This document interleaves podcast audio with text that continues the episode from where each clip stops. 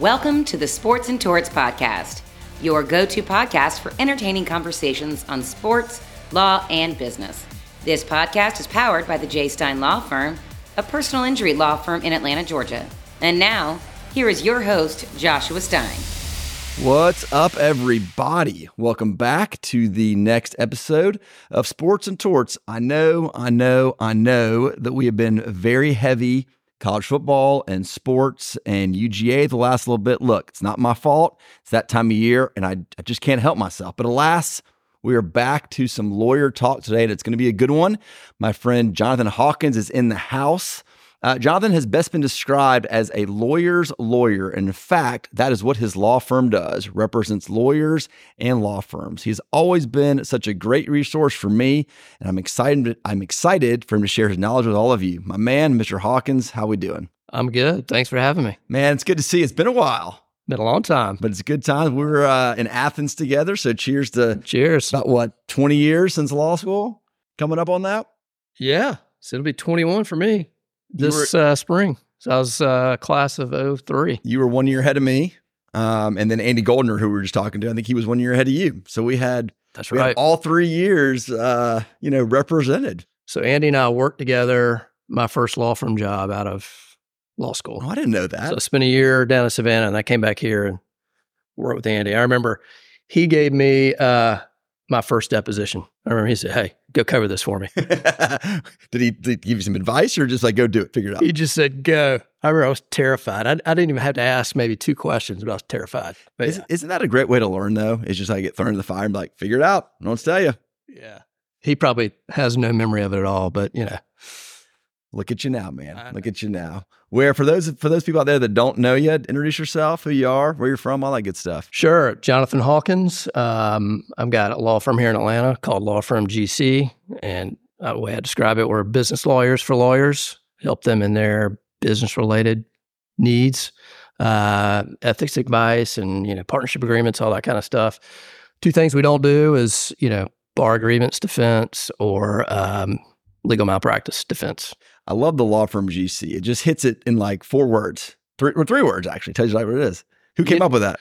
That was me, and I was trying to come up with something cool. I couldn't think of anything, and I just said, all right, I'll just do this. I mean, it was just, I had nothing else to do. I wanted to come up with a trade name versus my name, and I wanted it to be something, but that's all.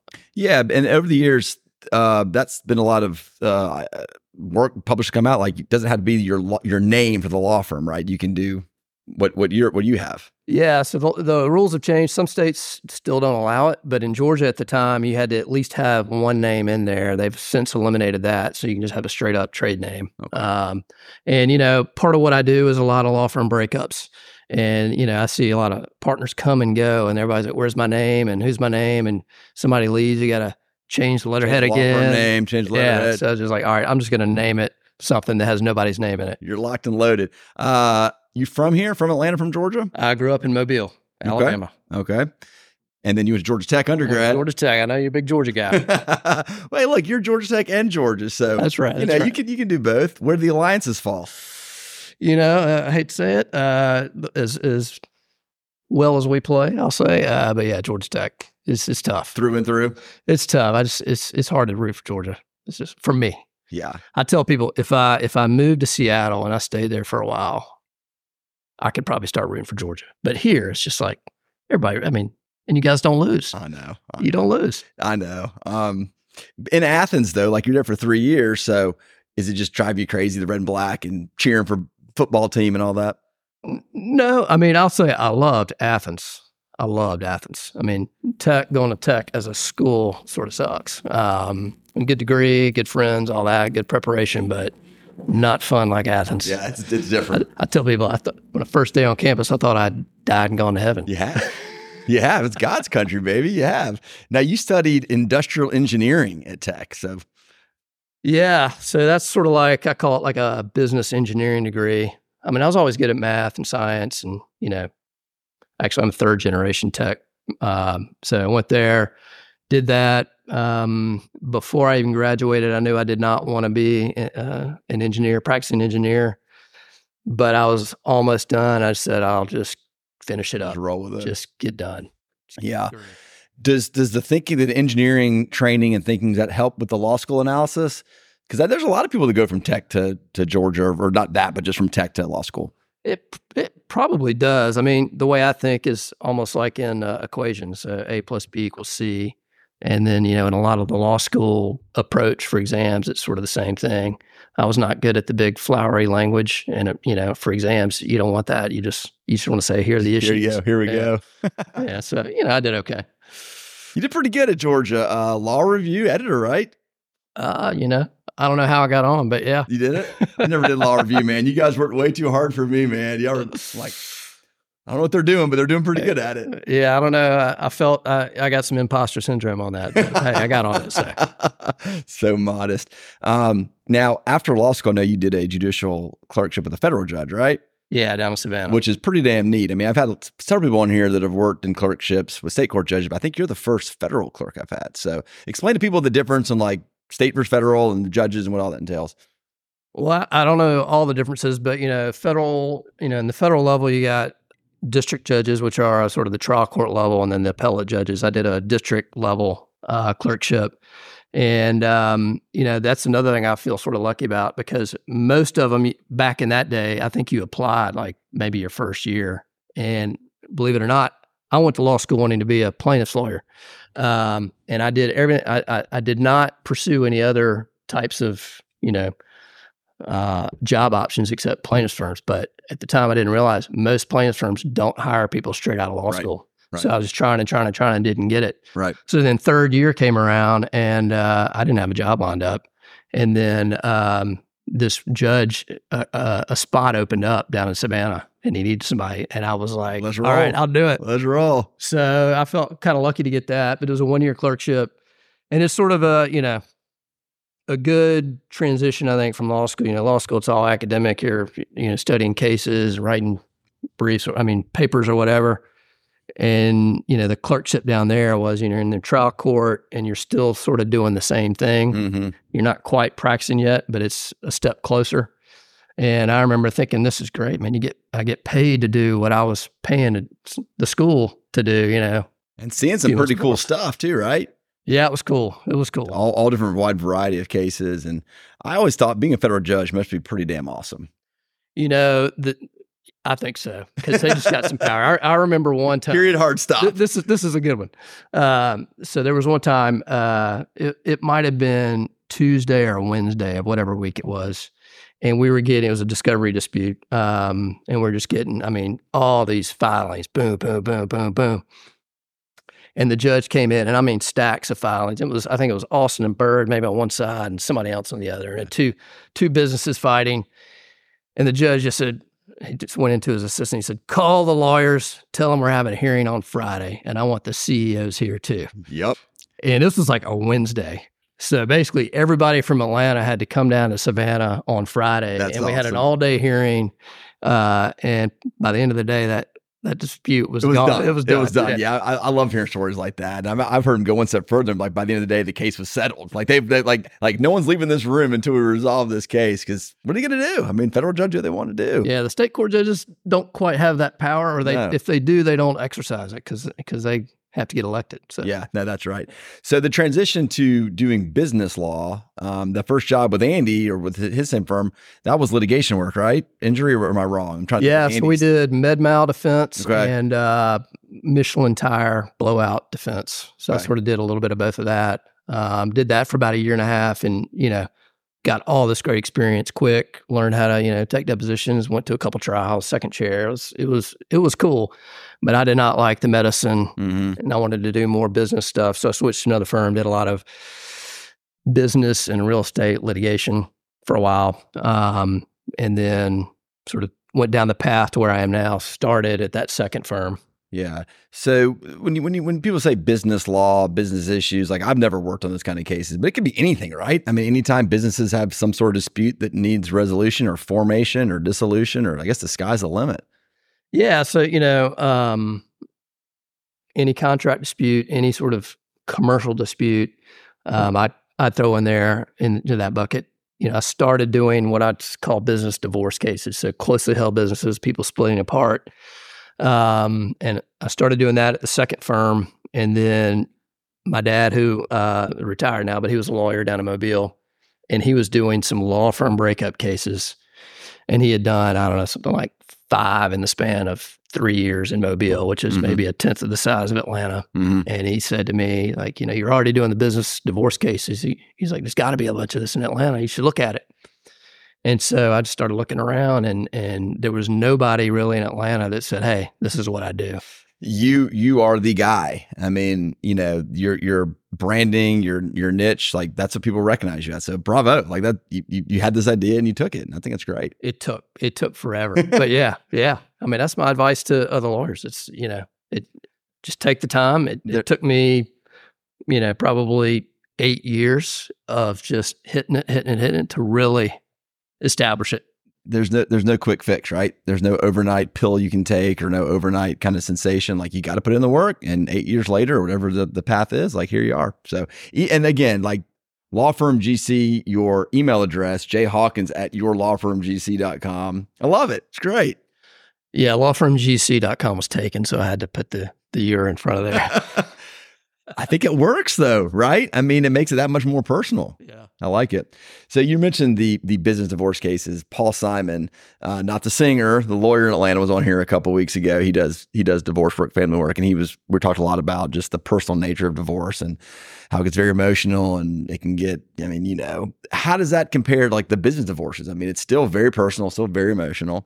It can get very personal, very emotional, but you know, and I guess the business might be the kid or the kid you're fighting over. But, you know, it's usually a shorter relationship. It's usually a little less, I mean, I've never done any family law, but I imagine it's a little less heated, but I've seen some heated fights for sure.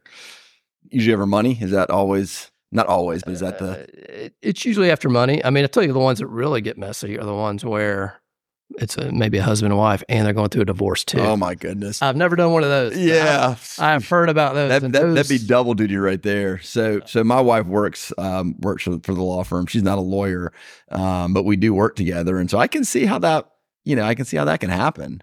That's a double whammy right there. Man, it's rough. Luckily, I've never done one of those. I probably would not do one of those. No. So are you getting on the front end too? Like, hey, I'm starting this firm up. What do I need to be thinking about? Get all my documents in a row? Yeah. So I started out doing the breakups. And then, you know, a lot of times if the lawyers came to me with a partnership agreement, many times they did not have one. And if they did, it was really not built for the issues that the law firms were litigating over. And so then I said, all right, I need to start drafting these agreements to sort of minimize or avoid these disputes. And then also there's all these, you know, ethics rules, things that lawyers cannot do that other businesses can. So I had to learn all those. And so then I started drafting the agreements to avoid all the fights, you know, we were fighting. And, you know, I still do both now. So the way I say it, from formation to dissolution, everything in between. And I still do the breakups, and I do a lot of the partnership agreements. And every time I do a breakup, there's some new weird issue that comes up that I've never seen before, and then it works its way back into the front end. Yeah, they feed off each other. You can use all the experience, what you've seen, to then help people on the front end. So give us some free advice. Like, what are some common issues people come to you with? They don't come to you, but they say, "Hey, I'm starting this firm." Like, what are people not thinking about that you kind of set them on the right path to be thinking through? So, you know, for personal injury firms, contingency firms, this is a big one, is, you know, I guess let's back up. The rule is you can't have non-competes with lawyers. Clients always get to choose. And so if a lawyer leaves and they had material contact with the client, they can say, hey, client, I want you to come with me, and the client gets to choose.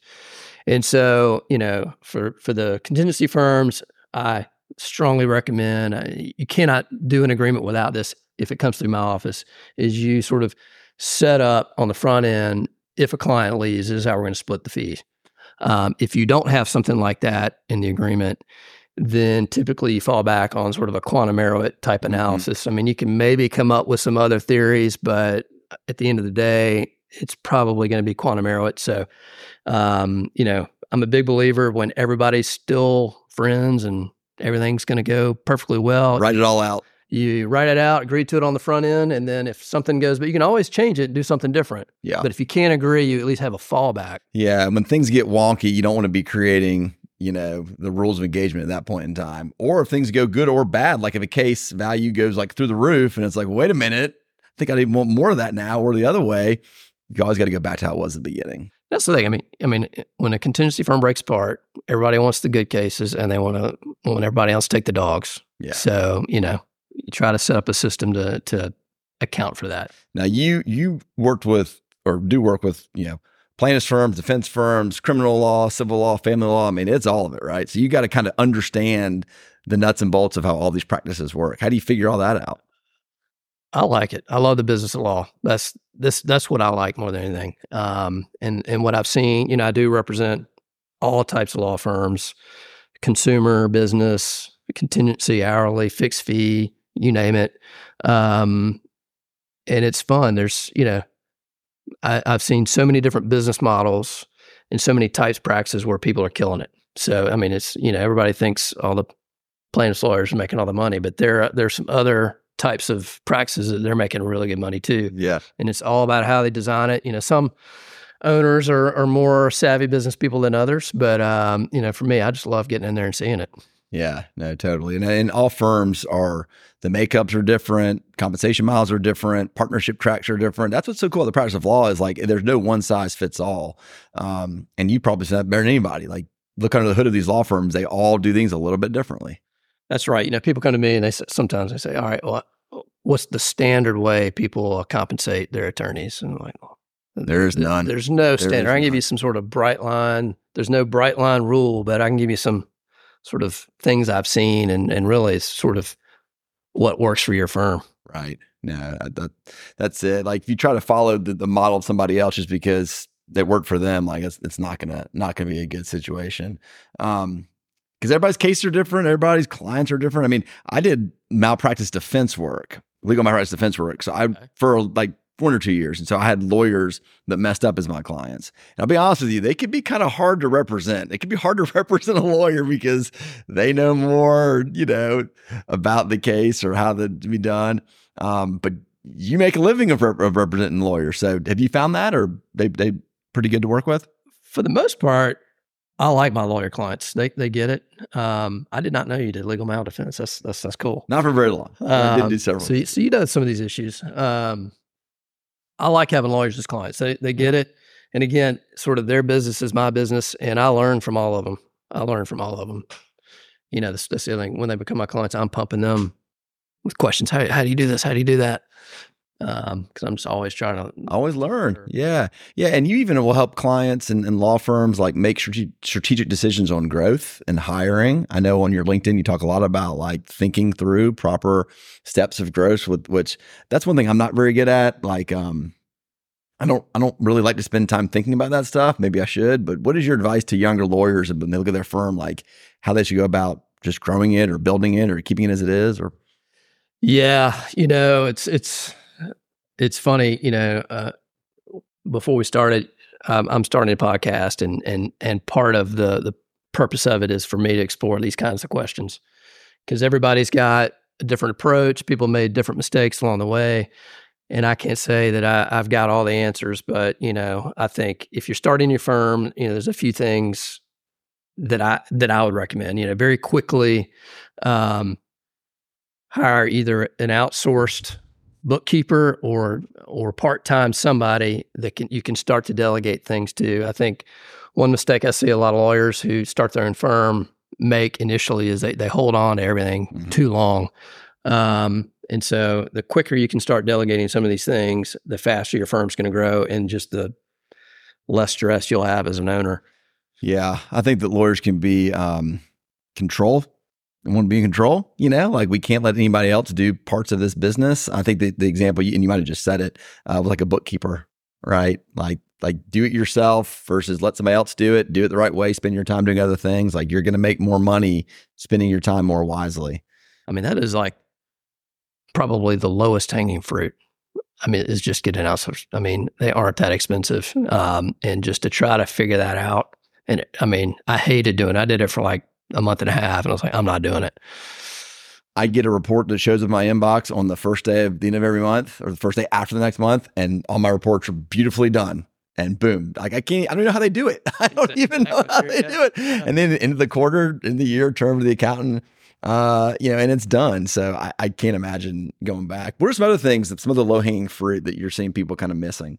Another thing that I think a lot of, I say it's 50-50, when people go out, they get scared and they feel like they got to take every case or every client. That's another one that's just, you need to be more selective in the types of cases you take and the types of clients you let that you engage. You're scared that you're not going to be able to make payroll or whatever it is, or pay the bills, and so you take these cases where really you'd be better off saying no, because if you just wait a little bit longer, probably the case you want is going to come in. Yeah, totally, man. Like the hourly stuff, I get it. You're getting paid by the hour you do it. But like for my business, I've always been told, no work is better than bad work. And, doing the bad work is going to take your time away from marketing or other parts of your firm or doing all the good cases. And if you do it thinking that, I'm the one that can turn this case around, no, you can't. The cases are what they are. They're not good. They're not good. And to your point, don't feel like you have to take everything. And then you don't want to work on it. And then all of a sudden they're going to hire somebody like you in your past life. Right. Because you neglected the case. Yeah, there you go. I'm the same way too with when I meet a client on the front end, if I don't get a good feeling for that person, I'm pretty quick now to be like, I just don't think I'm the right fit for you. Because to your point about when things are good, if you can't come up with a good plan, if you don't like your client on day one, when things are good, you're not going to like them on 180 or day 270. They're not probably going to like you because, like you said, you're not going to work on the case. So you just set yourself up for failures. So were you always that good, or is that something that you sort of grew into? I grew into it. I think everybody has to kind of learn their lesson a few times, But I do think I've gotten pretty good at that over the years. And a lot of it is just kind of selfishness. I want to work with people who I like and who will be appreciative to me and who I can genuinely give a good result to. If I can't make this person happy with the result, what's the point? Yeah. So the client comes in and says, you're the third lawyer I've seen. You're like, yeah, I'm not going to be able to help you. Well, that could be a telltale side. Although you never know. Sometimes you can just look at cases a little differently, but that is something that you need to be keeping your ear out for, And then I've also read, you talking about kind of thinking about retirement or transition or even moving outside of the practice of law. So you're helping your clients think through all levels of this. It's more and more people are calling me about what I call transitioning or succession planning. Mm-hmm. And, the more I've done this, the more, I'm sort of my opinions about it are starting to, get a little more concrete, but, the earlier, certainly I think, 3 to 5 years is the minimum that you should start planning and thinking about it. But really, I think 10, 15, maybe even when you start your firm, you should be sort of thinking about the end of it, because you will make decisions and create systems and the structure that will allow you to exit if you want. You don't have to. Mm-hmm. It's, the way I sort of think about it and tell people, if you can build your firm and structure it in a way that allows you to exit. That means it can largely run without you.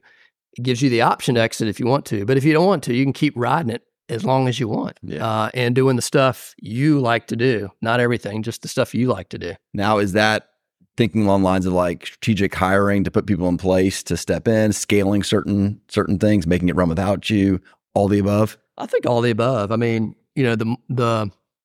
the less, there's another thing I say, the less a firm depends on you, the more valuable it is. Yeah. In my opinion. Yeah. I also help for solos or solely owned firms. I call it the sudden health crisis plan, but it's sort of a, what happens if you get hit by a bus? We sort of structure it and put a plan in place. You pick a backup attorney and we get an agreement in place in case you get hit by a bus. But if you have a team around you and you can sort of build it that way, then if you want, if it can survive without you, you can take a month off and go to the beach or go wherever. And then when you get back, it's still there and it's running smoothly. Everybody's dream, right? To get that set up. I mean, I've heard it put it, you spend more time working, Is it on your business versus in your business? Or am I saying that backwards? I think that's right. Yeah. The point being is that not just hammering out the actual assignments every day. It's work. Yeah. Structure. Never going to give it up. They just love trying cases. Yeah. And it's like, okay, build your firm. So that's all you get to do. You get to do exactly what you want to do. Instead of worrying about all the other stuff. And you can do it till you die at your desk. Yeah. How do you approach saying like, look, you also got to think about some bad potentials too. Like sometimes things don't work out. Like how do you get people to kind of be thinking about not only the good, but also the bad and the ugly? Because those can be hard conversations, I imagine. It is, and it's tough. I mean, I think it's like, you know, everybody knows they need a will, but they don't want to take the time and actually do it. You know, I think people don't want to think about mortality or think about the bad stuff. And and they're busy. You know, it's hard to get them to take, you know, hit pause and go focus on this thing that is not really pleasant to think about. Mm-hmm. But, you know, in my opinion, everybody should. I have parachuted in situations where, you know, a lawyer passed away and they did not have a plan in place, and it's a mess, and it doesn't necessarily end very well at all for the family or anybody. I went through that a couple of years ago with a friend of mine. That's when I learned that the state bar has, you know, these designations that you put of lawyers that step in to take over as your successor. I truthfully wasn't aware of all that, but you have these cases and these clients that have existing cases and matters and must move on, and someone's got to pick them up. It's not easy to work through that kind of stuff. You know, it's funny. I've talked to some people at the state bar, and they told me, they said, yeah, you know, because, you know, on the annual renewal for our whatever bar renewal, there's that line you can fill in for your backup attorney. And they say that they've had some instances where they lawyer dies and they call the person on file and they say, Josh, you know, we understand you're the backup attorney for so-and-so over here. And then they're like, what are you talking about? Don't even know. I mean, until I went through that a couple of years ago, I didn't know that was really a thing. I mean, it's almost like when someone passes away and they have young children and you're reading the will about who's getting the kids. That's the closest thing I can equate it to. And sometimes they don't know it either. It's like, here you go. And the other thing I've seen too, you know, let's say you've got a little more structure. It's not just a solo. If all of a sudden the owner is gone, the staff and the other attorneys, they get spooked. Yeah. They start jumping. They're like, yeah, I got to find my next gig. Yeah. And then by the time it sort of works through maybe a probate where you have somebody who can give authority to make decisions on behalf of the firm, they're gone. People are gone. And you're just sort of picking up pieces. Yeah. The other interesting topic I'm sure you do see a lot of is marketing. Like what's proper marketing, what's not okay marketing, where's the ethical line, especially in personal injury stuff. I mean, I don't know there's even a scenario I can give you that you haven't heard before, but what is your kind of thought process on proper marketing? Oh gosh.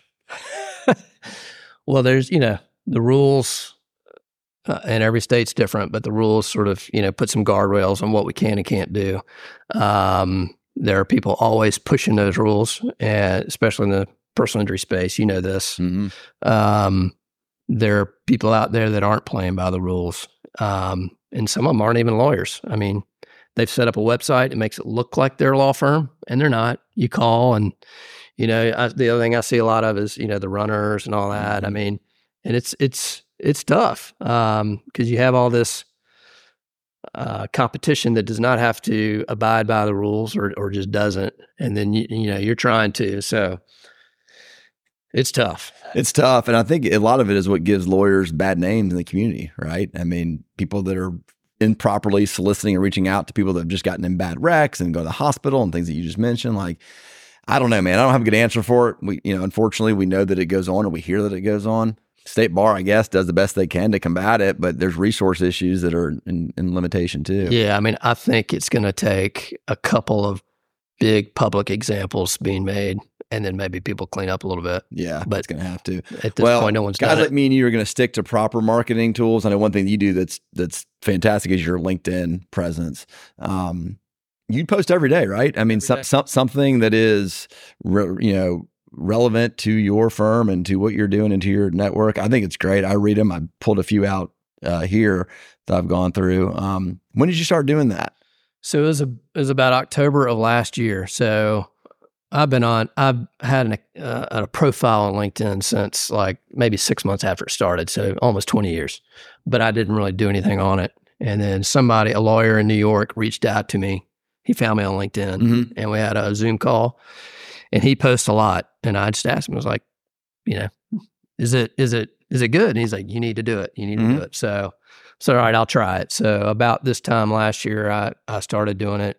I think December 1 last year is when I went to every day. Yeah. And I use a little scheduler type program. So I'm not actually like physically posting every day, but it's been incredible. I mean, it really has. I recommend it to anybody. All right. So I'm going to drill down a little bit. So you write your posts out in advance, schedule it, and then it will auto publish for you.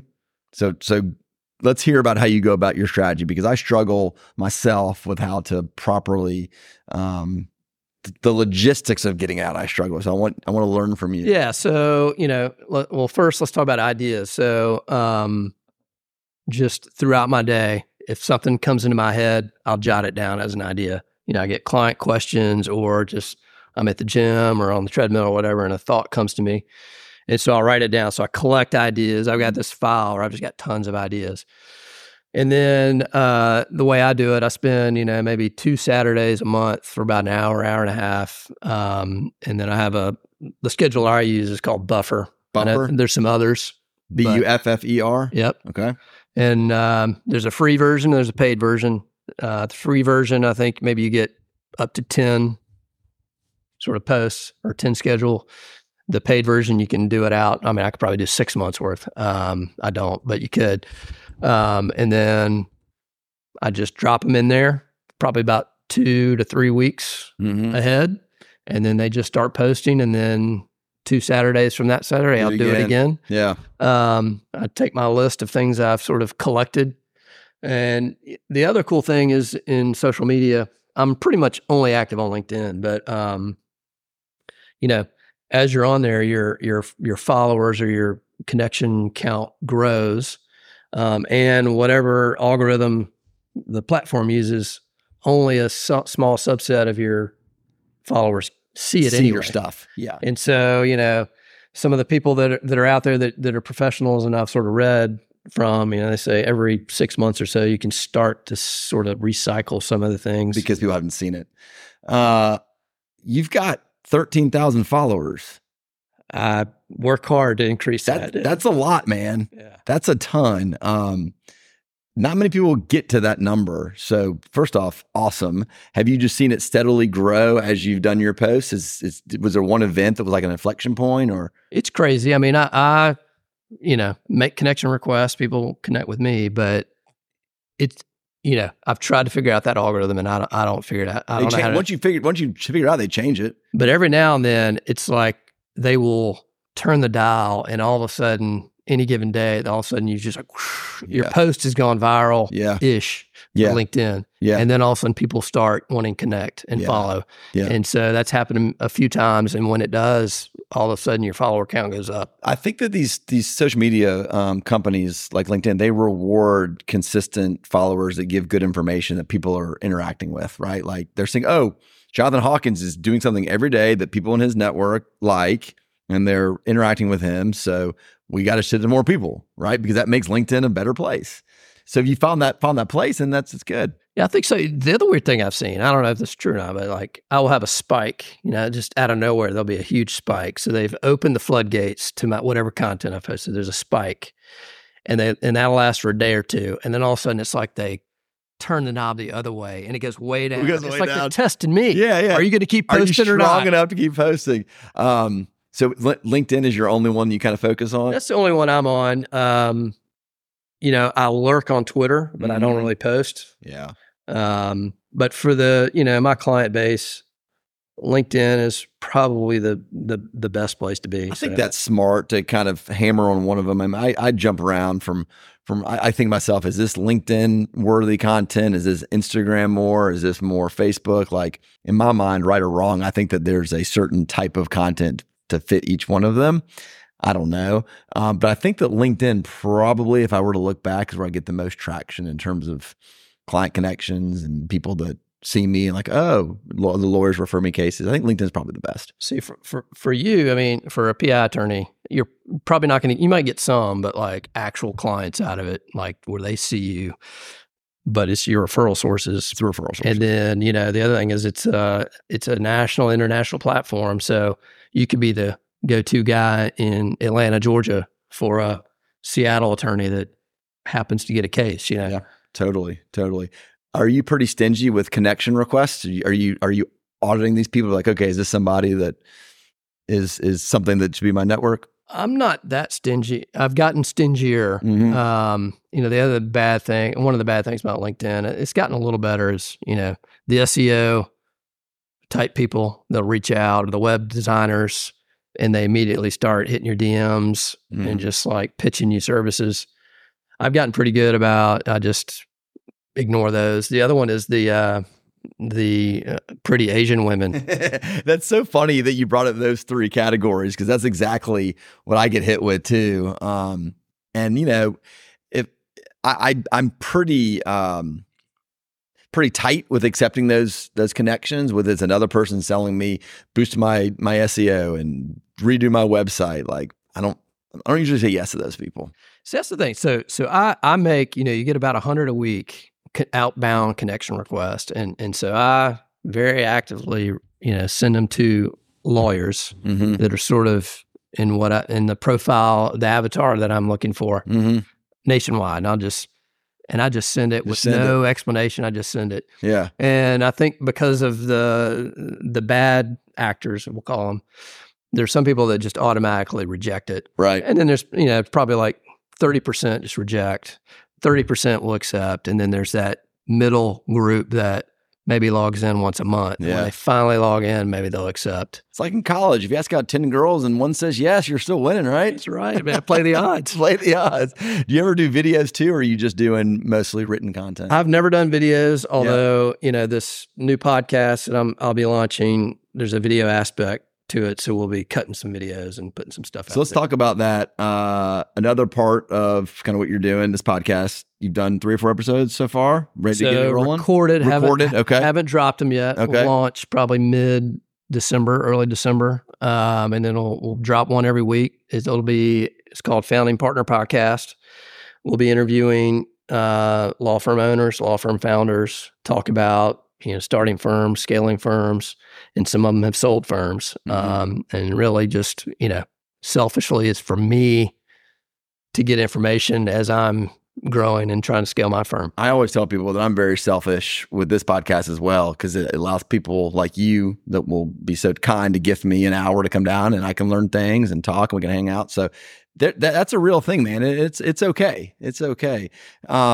What kind of format is it going to be? You said interview, like how long are you going to do it? How often? Have you thought about kind of the mechanics? So we'll drop one a week, okay. I'm thinking Tuesdays. It'll be interview format and, you know, probably 45 minutes to an hour-ish. And again, I mean, and I'm trying to get people from all over the country, all different types of practice areas, all different types of firms, all different sizes of firms. And, you know, there might be a solo here or a firm that's grown to multi-state, multi-office, you know, type platform. And again, it's, you know, for me to learn. Hopefully they will share their mistakes and the things that they would do differently, but also learn from their wins. And hopefully people listen and you know, learn some stuff. That's exactly right. And what you're going to find with your network is when you connect with somebody on your podcast, they're going to share it. And then those people who you didn't know will listen to, like, oh, Jonathan Hawkins is great. And they'll start following you. And it just kind of exponentially grows, which is a really cool thing about the podcast space. I mean, that's what I've seen kind of happen with this, which has been something I didn't totally anticipate, but it's pretty cool. You know, it's, I told you earlier, you know, I feel like I've been on a few podcasts, but the interview, it is a skill, and I'm learning it. It's gonna take a little while before it, I think, really gels. But yeah, I wouldn't beat yourself up over it. I mean, you know, just being able to have a conversation is really all that's required, you know, and just being a dude, being a cool dude. You're saying all the right things in terms of shooting for weekly publication. I think that's important. I mean, I think that, you know, every day is impossible. Like, who would even try it? But you start doing it every month and you kind of lose momentum. People kind of forget about you. I think every week is a sweet spot. They say whoever they are, 44 minutes is like the optimum podcast time. Okay. 22 minutes is the average commute to work. And so they say if you can do 44 minutes, people will listen to it on their way to work the first half and then home the second half. So I told you when we started, my goal is 45 minutes to an hour, similar to yours. You go over an hour, people are like, I ain't looking to invest in this thing, you know? See, that's good. That's good to know. See, I didn't know that, but yeah, I'll keep that in mind. I think I've kept it to an hour or less so far. No, that's good. You used to write a blog too. I mean, so you've always kind of done these kinds of things, right? Yeah. I mean, you know, I like marketing. I've always liked it, business development. You know, from an early stage of my career, I was always out there trying to do it. And you know, when I started, it was a lot of one-on-one meetings, you know, just telling people, you know, go to lunch, coffee, whatever, drinks. But then you realize, you know, you've got to actually do client work and you're spending all this time in the car going to and from, and then how do you scale that? So, you know, then I started writing, you know, the blog. I had an email list, you know, years ago, and I'm convinced that's how I really built my practice that I have now. And then, you know, then I found LinkedIn, and it's like, wow, that's even bigger. And I suspect podcast will be, you know, another example of that. Doing all of them, I love it. The blog, something I never quite got into. I wish I did. I enjoy writing. Are people is blogging still a big thing, or is it not quite? I'm not sure. I mean, back then, you know, I was at another firm, and I just had my own separate blog. Okay. You know, I was at I called it a business boutique. They did a lot of different things, and even if there was a spot to put it on a website, no one would have found it. So I just created just straight up an independent website. And then I'd send an email every week with what it was, you know, whatever I posted. And I did that for 3 years weekly, every week for 3 years straight. Never missed. Yeah. Never missed. And that was, you know, years ago. And I remember thinking back then, I want to do a podcast, but I was scared to do it. It was the next natural step for you. It takes commitment. It takes commitment. No, the podcast, you were always going to do the podcast. It's the next thing. The email, putting together an email listserv is awesome. Like, I do a newsletter every month that I think that gets a lot of traction. I mean, I get a lot of bounce back responses from people. I've had several people that were like, oh, I've been thinking I needed to call somebody. I forgot about you. Now I remember about you. Like, I love the monthly. I think email's still a thing.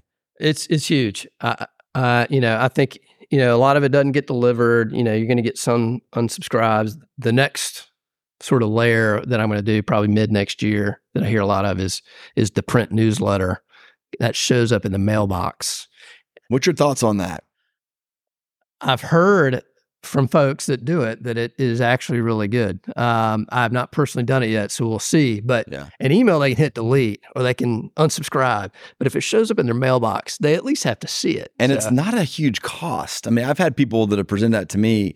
I live in East Cobb, and a lot of my business comes from East Cobb. They're like, you need to just pepper those zip codes with some sort of mail or some sort of flyer. I've never done it, but I think sounds like you think it's a good idea. I think you should do it. I really do. Okay. Well, maybe that's my 2024 thing that I'll add to the mix.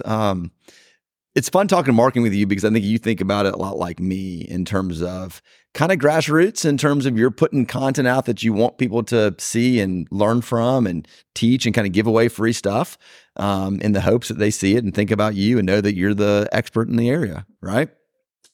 Yeah, I think that's the key is consistency. You know, you can find different channels, but the concept's the same. It's just do something and just be consistent with it. You know, I used to say with the podcast or even a blog, the only thing worse than no blog or no podcast is doing it inconsistently. If you're going to do it, you got to be consistent. Yeah, that's right.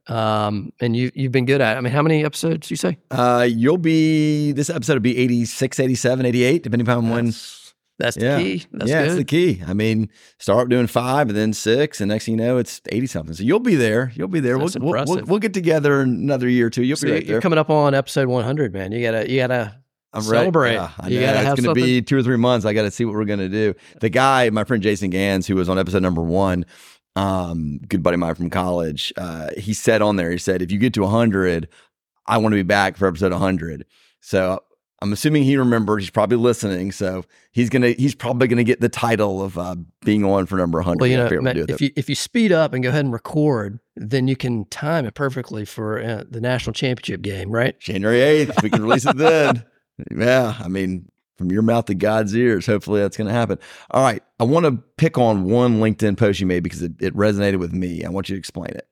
You said maintaining a sense of urgency is a superpower.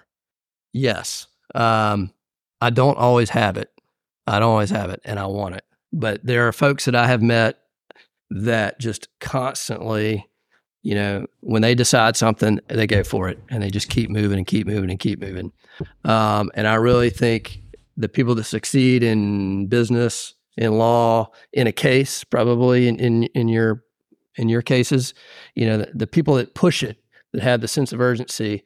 And if you can surround yourself with people that share that, I think that is where you really can achieve big things. And I'll have it in seasons, but it's like stringing it together for long periods of time. That is something I wish I had. Oh, I think you do.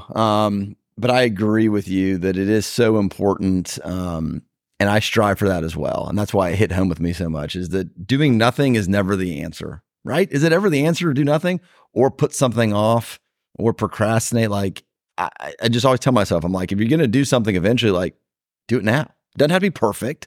Doesn't have to be the best. Do it. That's sort of what I do. So if I decide I'm going to do something, some of the tricks I have is I will take that first step. I just make sure I do the first step. So if I'm going to, I want to do I want to write a book next year. So I immediately reached out to a bunch of, people that could help me on that. So then they're sending me stuff. So then it forces me to take the next action. Are you using this as an example, or you really are writing a book? I'm going to. Okay, yeah. Okay. Yeah, yeah. It's on the calendar. All right. So book 2024. Okay. I'm sorry to interrupt you. Continue. It's coming. Okay. And so, it's like, you can think about it, you can tell people about it, but when you take that first step and then you start that's a commitment, and then other people are reacting to your commitment. And then it forces you to commit to the next step. So that's my trick. That's the way I do it.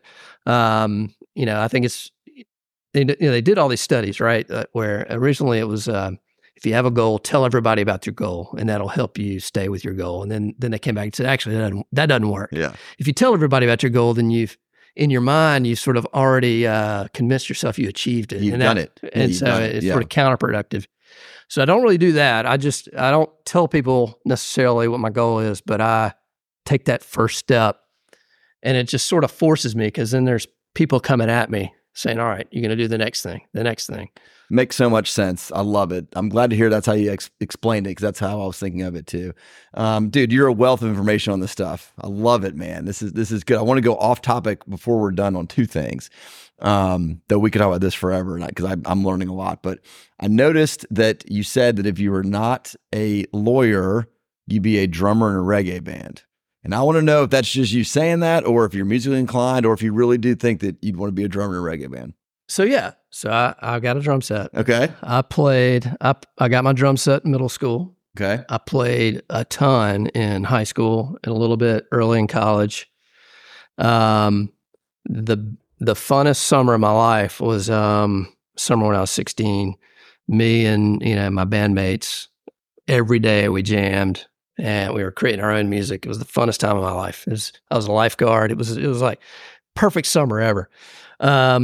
And I still love music. I love reggae music. Okay, I love it. I mean, Bob Marley's the easiest to say, but you go even deeper than that, obviously. There's a bunch of new stuff that's really good. I mean, you got the classics for sure, but there's some new stuff, both American and from the islands. It's just... I was always a big Shaggy fan. I mean, Shaggy, he's more pop, but He's more pop? He wouldn't be really categorized as reggae? He's good, yeah. So people listen to this podcast heard me say it a bunch of times before. My dad... in a band, my brother's in a band, they play the guitar, they do banjo. It just skipped me. Like, I don't know why.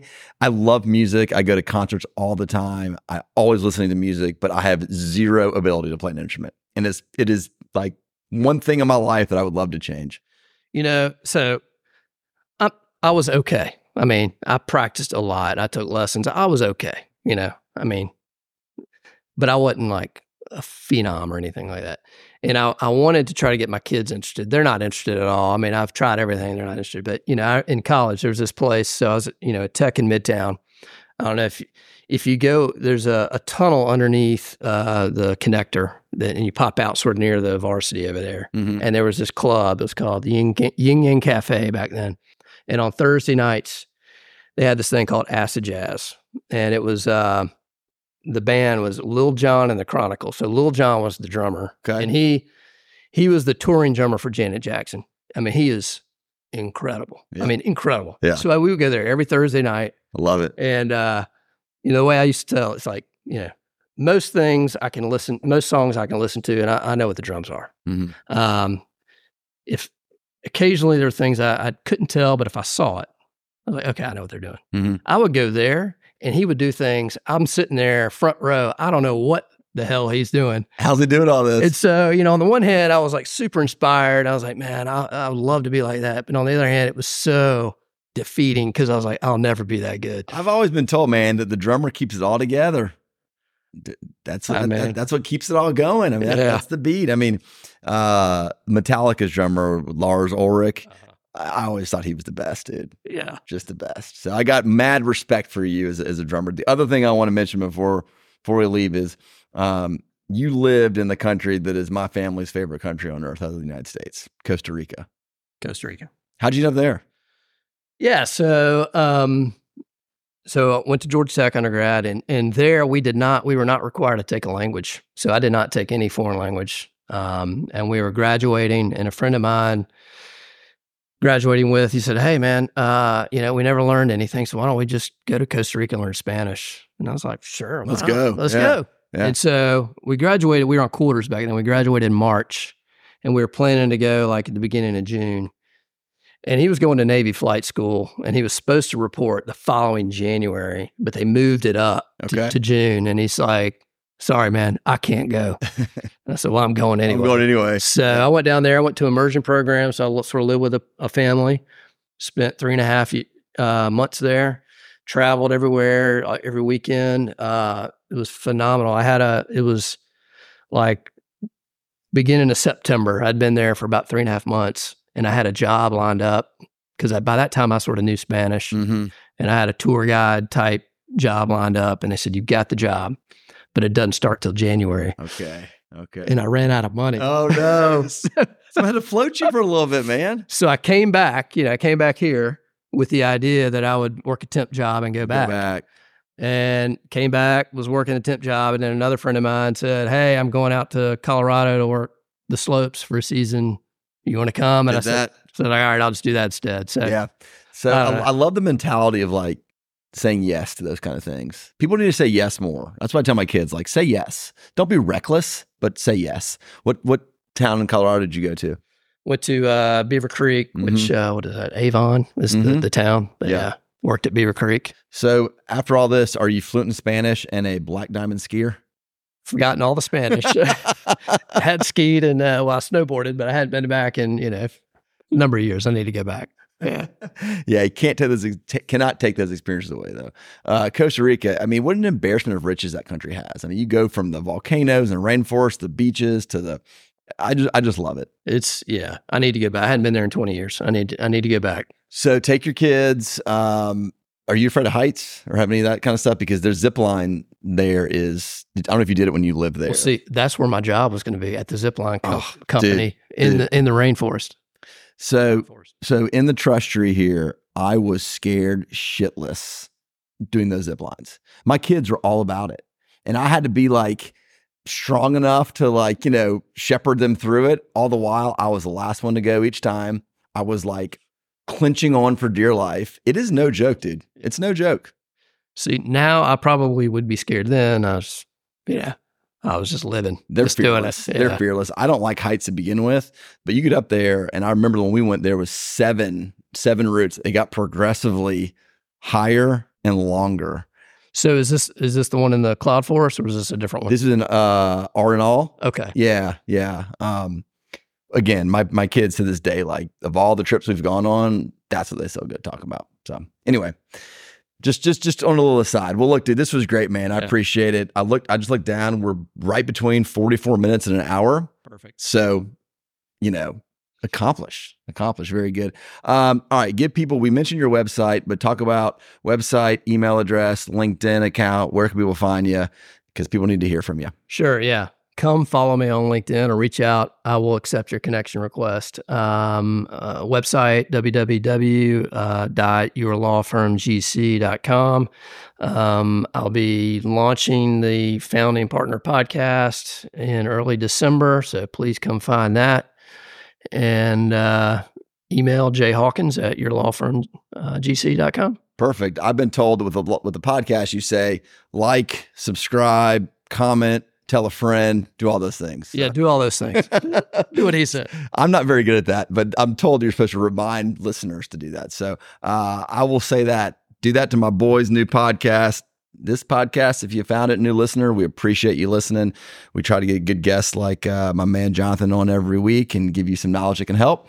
You can find all the ones at sportsandtorts.com, law firm, jsteinlawfirm.com. And as always, we appreciate you guys listening. Until next time, keep chopping.